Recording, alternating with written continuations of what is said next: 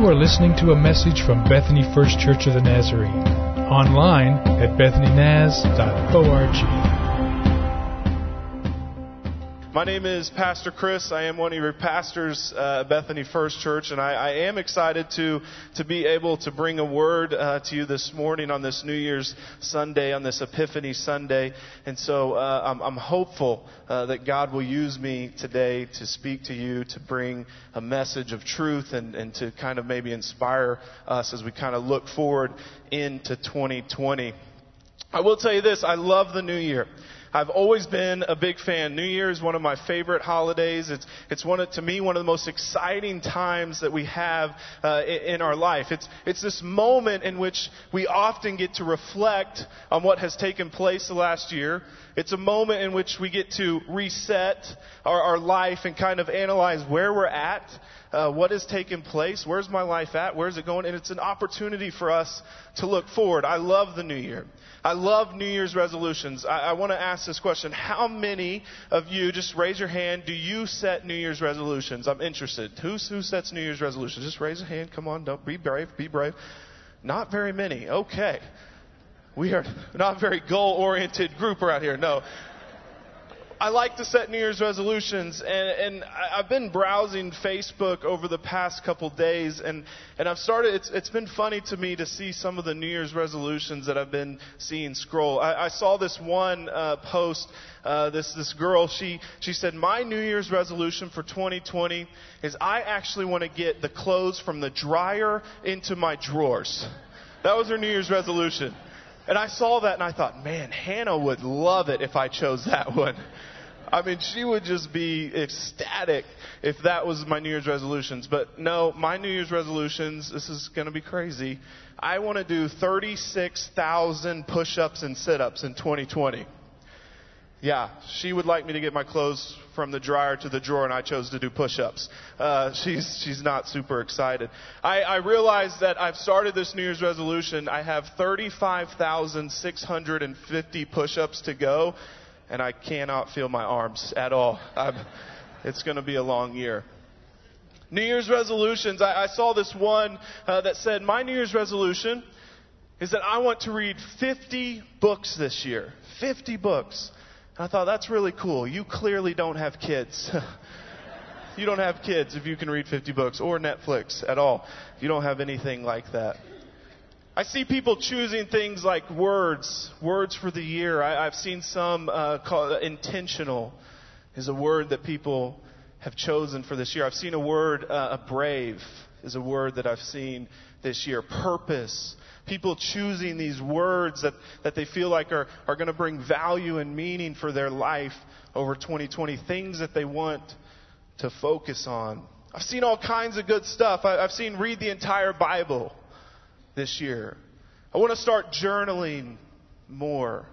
I, I, I, want to serve more. I want to, I want to run more. I want to maybe lose some weight. I want to get healthier. I've seen all kinds of great New Year's resolutions over the past week that people are trying to add to their life in order to be more productive and a little healthier and better.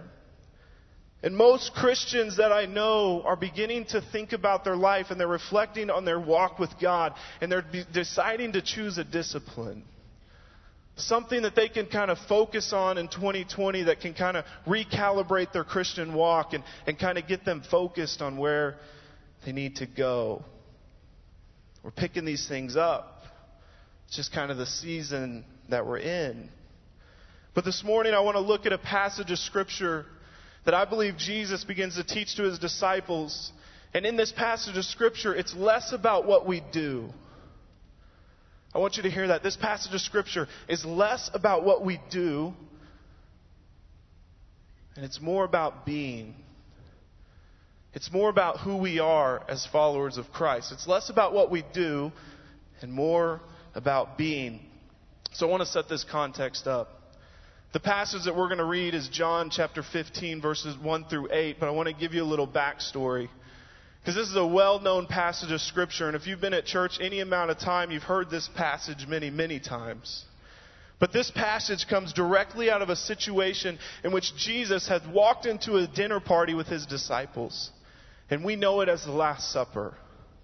Jesus is sitting there at dinner, and his disciples are beginning to come in one by one to this dinner party. And Jesus has actually got a bowl and a towel, and he's actually kneeled down. And as his disciples are coming in, he's washing the feet of his disciples. And here's the scene the disciples are like, Jesus, what are you doing? Don't do this to me.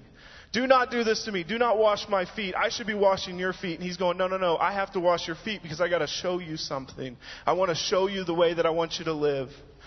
They sit down to dinner and Jesus begins to teach them many things and, and he's talking to them about, about what the, who God is and, and how they can know God and, and who he is in, in God. And he begins to teach them about the Holy Spirit. He's like, I'm going to send my spirit to you. And the disciples are, are in this dinner and they're just probably thinking, what is he talking about? Why is this happening? What is Jesus trying to say? You see, Jesus knows that Peter is about to deny him three times, one of his disciples. He knows that Judas is about to betray him.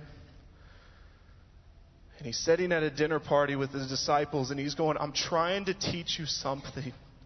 I'm trying to teach you about this relationship with God thing so that you can do it when I'm gone.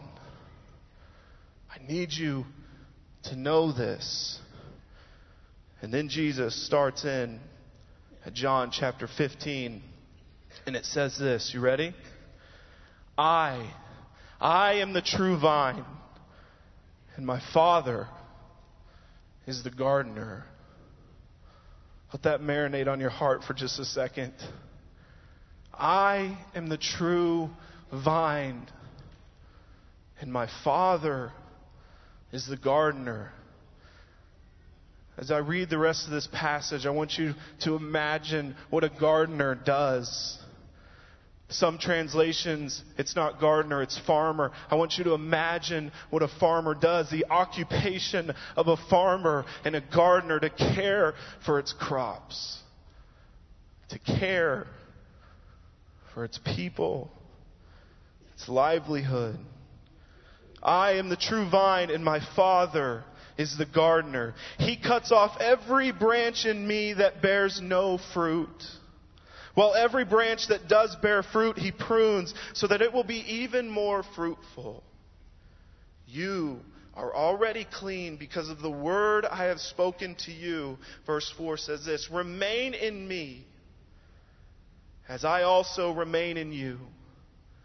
No branch can bear fruit by itself, it must remain in the vine. Neither can you bear fruit unless you remain in me. I am the vine. You are the branches. If you remain in me and I in you, you will bear much fruit. But apart from me, you can do nothing.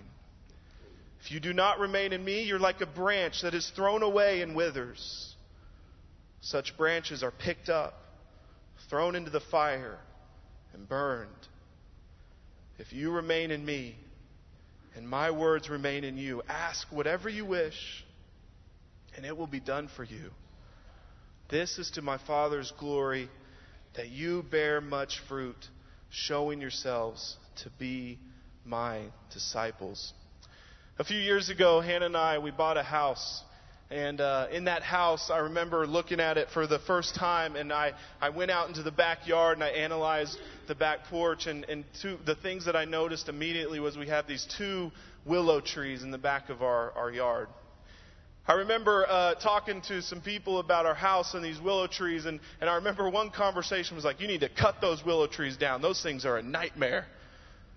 And I remember thinking to myself, but they're, they're beautiful. I mean, I really like them. I, uh, they're not like your normal tree, you know. They, they drape down and the vines hang down to the ground, and there's something really beautiful about them. But I remember every single summer as I am mowing my yard, there is nothing that I want to do more than cut those willow trees down. I mean, as I am mowing my yard, I get closer and closer to the willow trees, and my anxiety starts to rise because I know I'm about to have to walk under vines that are just scraping across my back and my face. And one summer, I just couldn't take it anymore. I was like, I'm done with this. This thing has gotten overgrown. I mean, I can't even see the tree trunk. There are so many vines hanging off this willow tree.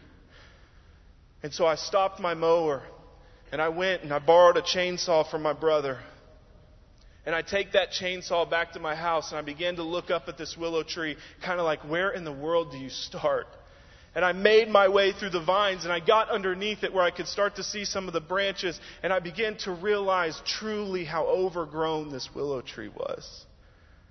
I began to all of a sudden realize that although the willow tree from the outside looked, looked really good, it actually was very, very unhealthy. I had not realized that, that underneath the willow tree there were actually a lot of dead branches. Branches that, that had no longer been able to grow because there was no room. Because this willow tree's owner, me, had not taken care of them. And I began to cut out the dead branches and I began to, to saw off them one by one as they began to fall and as I began to pull them out of this willow tree. I got all the dead branches out. And I stepped back from the willow tree, and nothing had changed. Nothing. Because I only cut the dead branches. There was no life on them. There was nothing, that nothing about the willow tree had changed. And so I go back through the vines and I begin to look up again and I begin to realize I've got to cut back some of these live branches that do have vines on them. And I began to cut these branches out of this willow tree, and one by one, I began to pull them out and throw them back. And I kept cutting and I kept cutting. And I got to this place where I began to realize, like, man, I'm cutting a lot of branches. I, I don't know if this is what I'm supposed to be doing. And I would step back occasionally. I'd look at the willow tree, and I kid you not, the willow tree, every branch that I would cut, it would raise up just a little bit more. I would cut out a live branch and I'd pull it out and I would step back and I would look and it was as if the tree was getting happier and more excited and it was starting to come back to life and it was like I no longer am bearing the weight of all of these branches, but the branches that I want to bear are beautiful. It's beginning to fit. It's beginning to work. You see, I realized in this moment, and I began to connect back to this passage, this is what it looks like when a branch is connected to the true vine. And it's connected, and it has purpose, and there's a plan, and there's a gardener who's willing to care for it. You see, this passage has a beautiful picture of who we are in Christ. It has this beautiful illustration and beautiful picture of who we are called to be in Christ. I am the true vine, and my Father is the gardener. You know, the, the hope and the grace in this passage happens right in verse 1. My Father is the gardener. When I read this passage, I can't help but begin to think in my own life, thank the Lord that I'm not the one in charge of making sure that I'm gardening my life to the direction that it needs to go. Thank the Lord that it's not totally on me. My job is to stay connected to the vine, but God, who is the gardener, you see, the gardener is the one who has planted me. The gardener is the one who has, who is raising me up. He's the one who is watching me grow from the tiny little seed. The gardener is the one who is watching over me, caring for me, shaping me, and guiding me. As long as I can just somehow stay connected to the true vine, the gardener is the one who is cutting out the branches in my life that I don't need.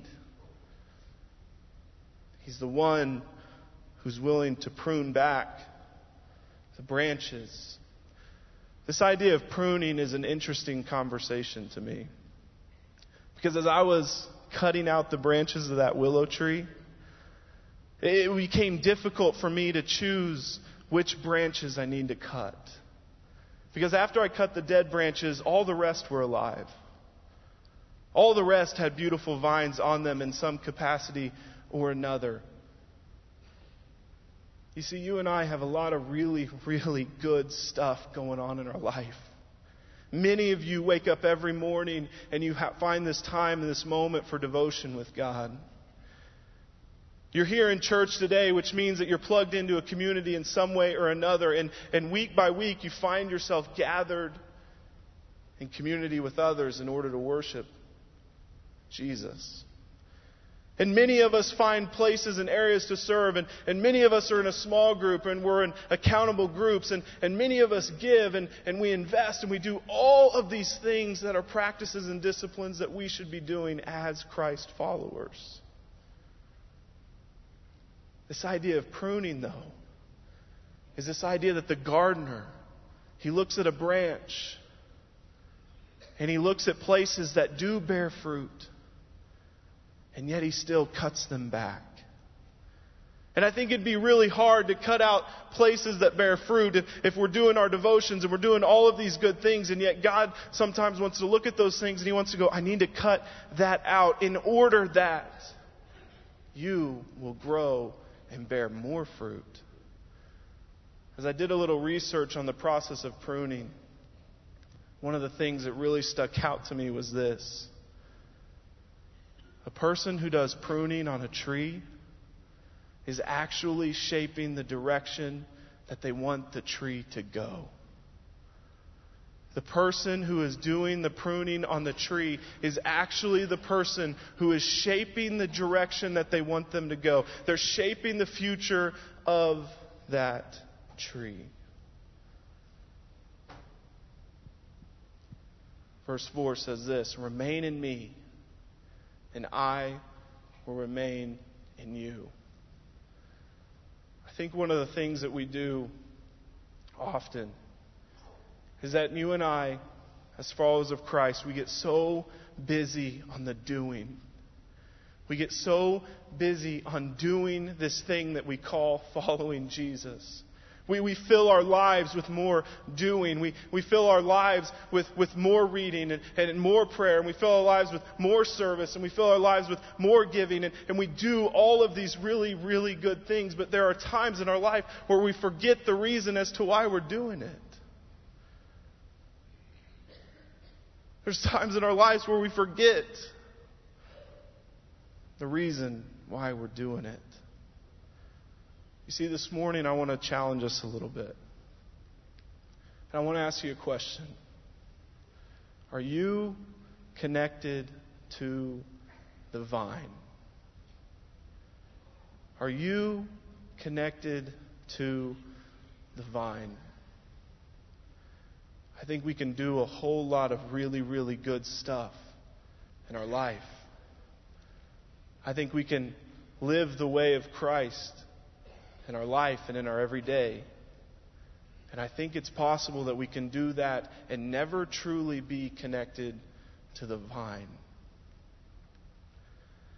I heard this uh, story. I got to go to a conference a few years ago, and I got to hear the CEO of the Ritz Carlton Hotel talk on stage at this Christian conference.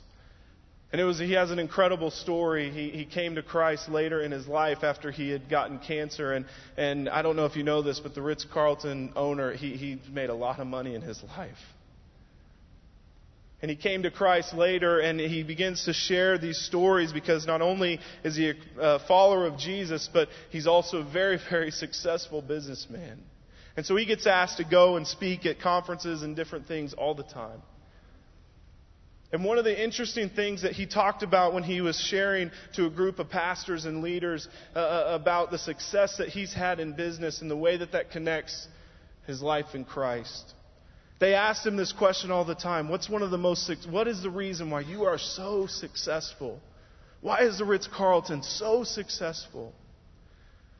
He says our goal as a hotel chain is to provide the most the best customer service and luxury hotel in the world. I mean, we want to care for every single customer like they're the most important person in the world. We are ladies and gentlemen serving ladies and gentlemen is their mission. And he says we never get into a meeting in a room. We'll, we'll gather our executive team and, and the people that make decisions, and we'll gather together, and we never start a meeting talking about profits. We never start a meeting talking about bottom line or budgets. We never, that's not the first thing that we go into. Those things are the last things that we get to.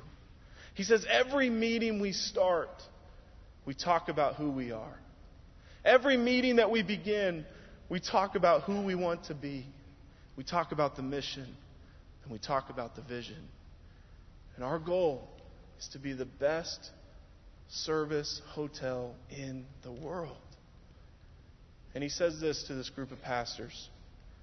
He says, if you are focused on being the best at something, the profits, the money, the bottom line, the budgets, those things tend to take care of themselves. And I remember making this connection that as Christians, we oftentimes approach our relationship with God with this, with this kind of anxiousness and this, this worry that we're not doing enough.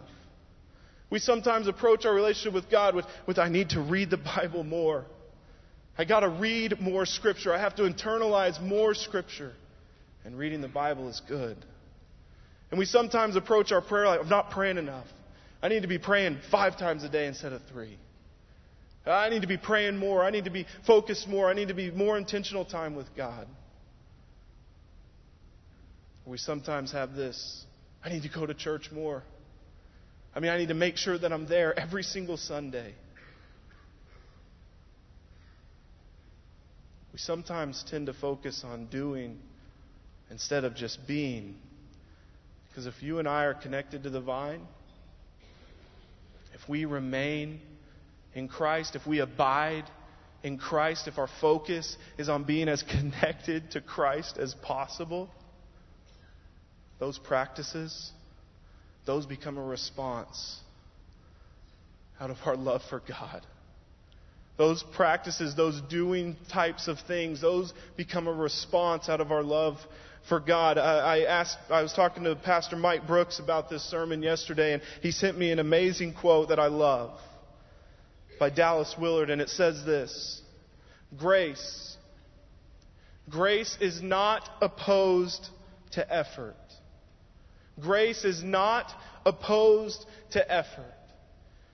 grace is the love and grace of God is not opposed to what you do. It's not opposed to the fact that you want to read more and, and have more disciplines in your life. It's not opposed to your effort. Effort is an important part of our Christian walk. But grace is opposed to earning. Grace is opposed to earning.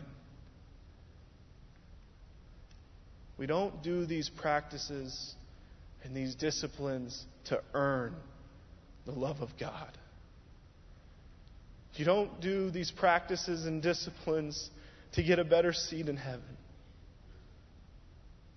They're not Grace is opposed to earning. You're not going to earn that grace. You and I both know that God gave that to us freely. It's a gift. Our job is to learn how to accept it, not earn it, and live into it.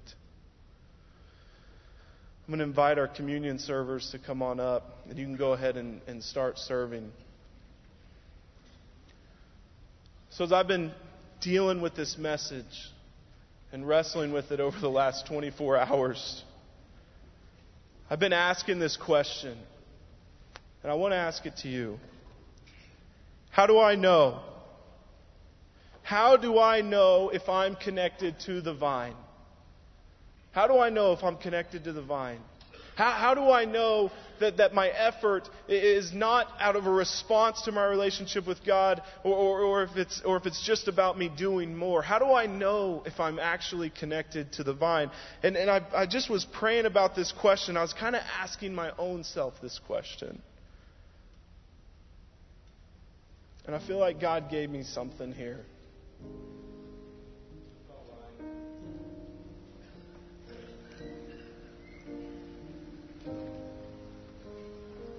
How do I know if I'm connected to the vine? Does your life reflect the person and character of Christ? Is your life producing fruit that benefits the other? Are you becoming more forgiving? Are you becoming more loving? Are you becoming slower to speak, slower to anger? Do the fruits of the Spirit start to resonate in your life? Do your branches begin to produce fruit? How do you know if you're connected to the vine, I think it's pretty simple. I think our lives begin to look more like Christ. I think the person of Jesus that we read in Scripture, if you're connected to the vine, all of a sudden your life begins to imitate moments that look like His. All of a sudden, when somebody comes against you, when somebody is angry at you, you don't respond back with anger, but you respond back with love and grace. I think there's moments in your life where if you're wondering, am I truly connected to the vine, do you pick up humility? Do you pick up grace? You pick up love? And if you're looking and you're kind of doing some analyzation of your own life and you're, you're looking into your own spirit right now, and if you're going, man, I do a whole lot of church things. I do a whole lot of Christian things. But my life isn't changing a whole lot. Transformation isn't really happening. 2020 is going to kind of be the same year that 2019 was. I'll act the same. I'll interact with my family the same, my kids the same, my coworkers the same. You see, connected to the vine, it makes us respond. It brings change in our life. We have got to be people that day after day, week after week, year after year, because of our love for God and God's love for us, we are changing. We are moving closer to the center of who God wants us to be.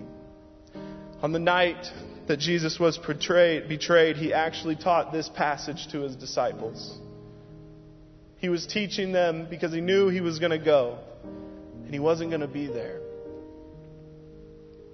And so he took a cup and he took the bread and he broke it. And he looked at his disciples and he said, Every time you eat of this bread, remember me. So that's what we do. We take it and remember what Christ has done for us. And he took the cup and he looked at his disciples and he said, Every time you drink of this cup, I want you to remember that I've shed my blood for you, that I gave my life for you, and that you will remember me. So we take it and we drink it.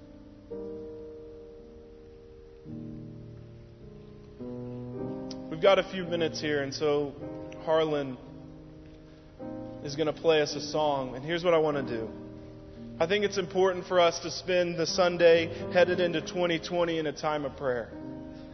I think it's important for us to somehow find a way to get connected to God. Maybe you've been disconnected from God. Maybe you're asking yourself the question, Am I truly connected? I want to spend these next few moments in prayer. And I want to open the altars. They're open. You can pray in your seat. If you need a pastor to pray for you, we're going to have them down here at the front. But I want to spend these next few moments just in worship and prayer about what God is going to do in our lives, what God wants to do in us as a church. And I want you to be continuing to pray for Pastor Rick and Annette. So, Father, help us to respond. We want to be connected with you. We want to be connected to the true vine. We want our doing as followers of Christ to be out of response to the love that you have given us. So it's in your name we pray. You have been listening to a message from Bethany First Church of the Nazarene. Visit us online at bethanynaz.org.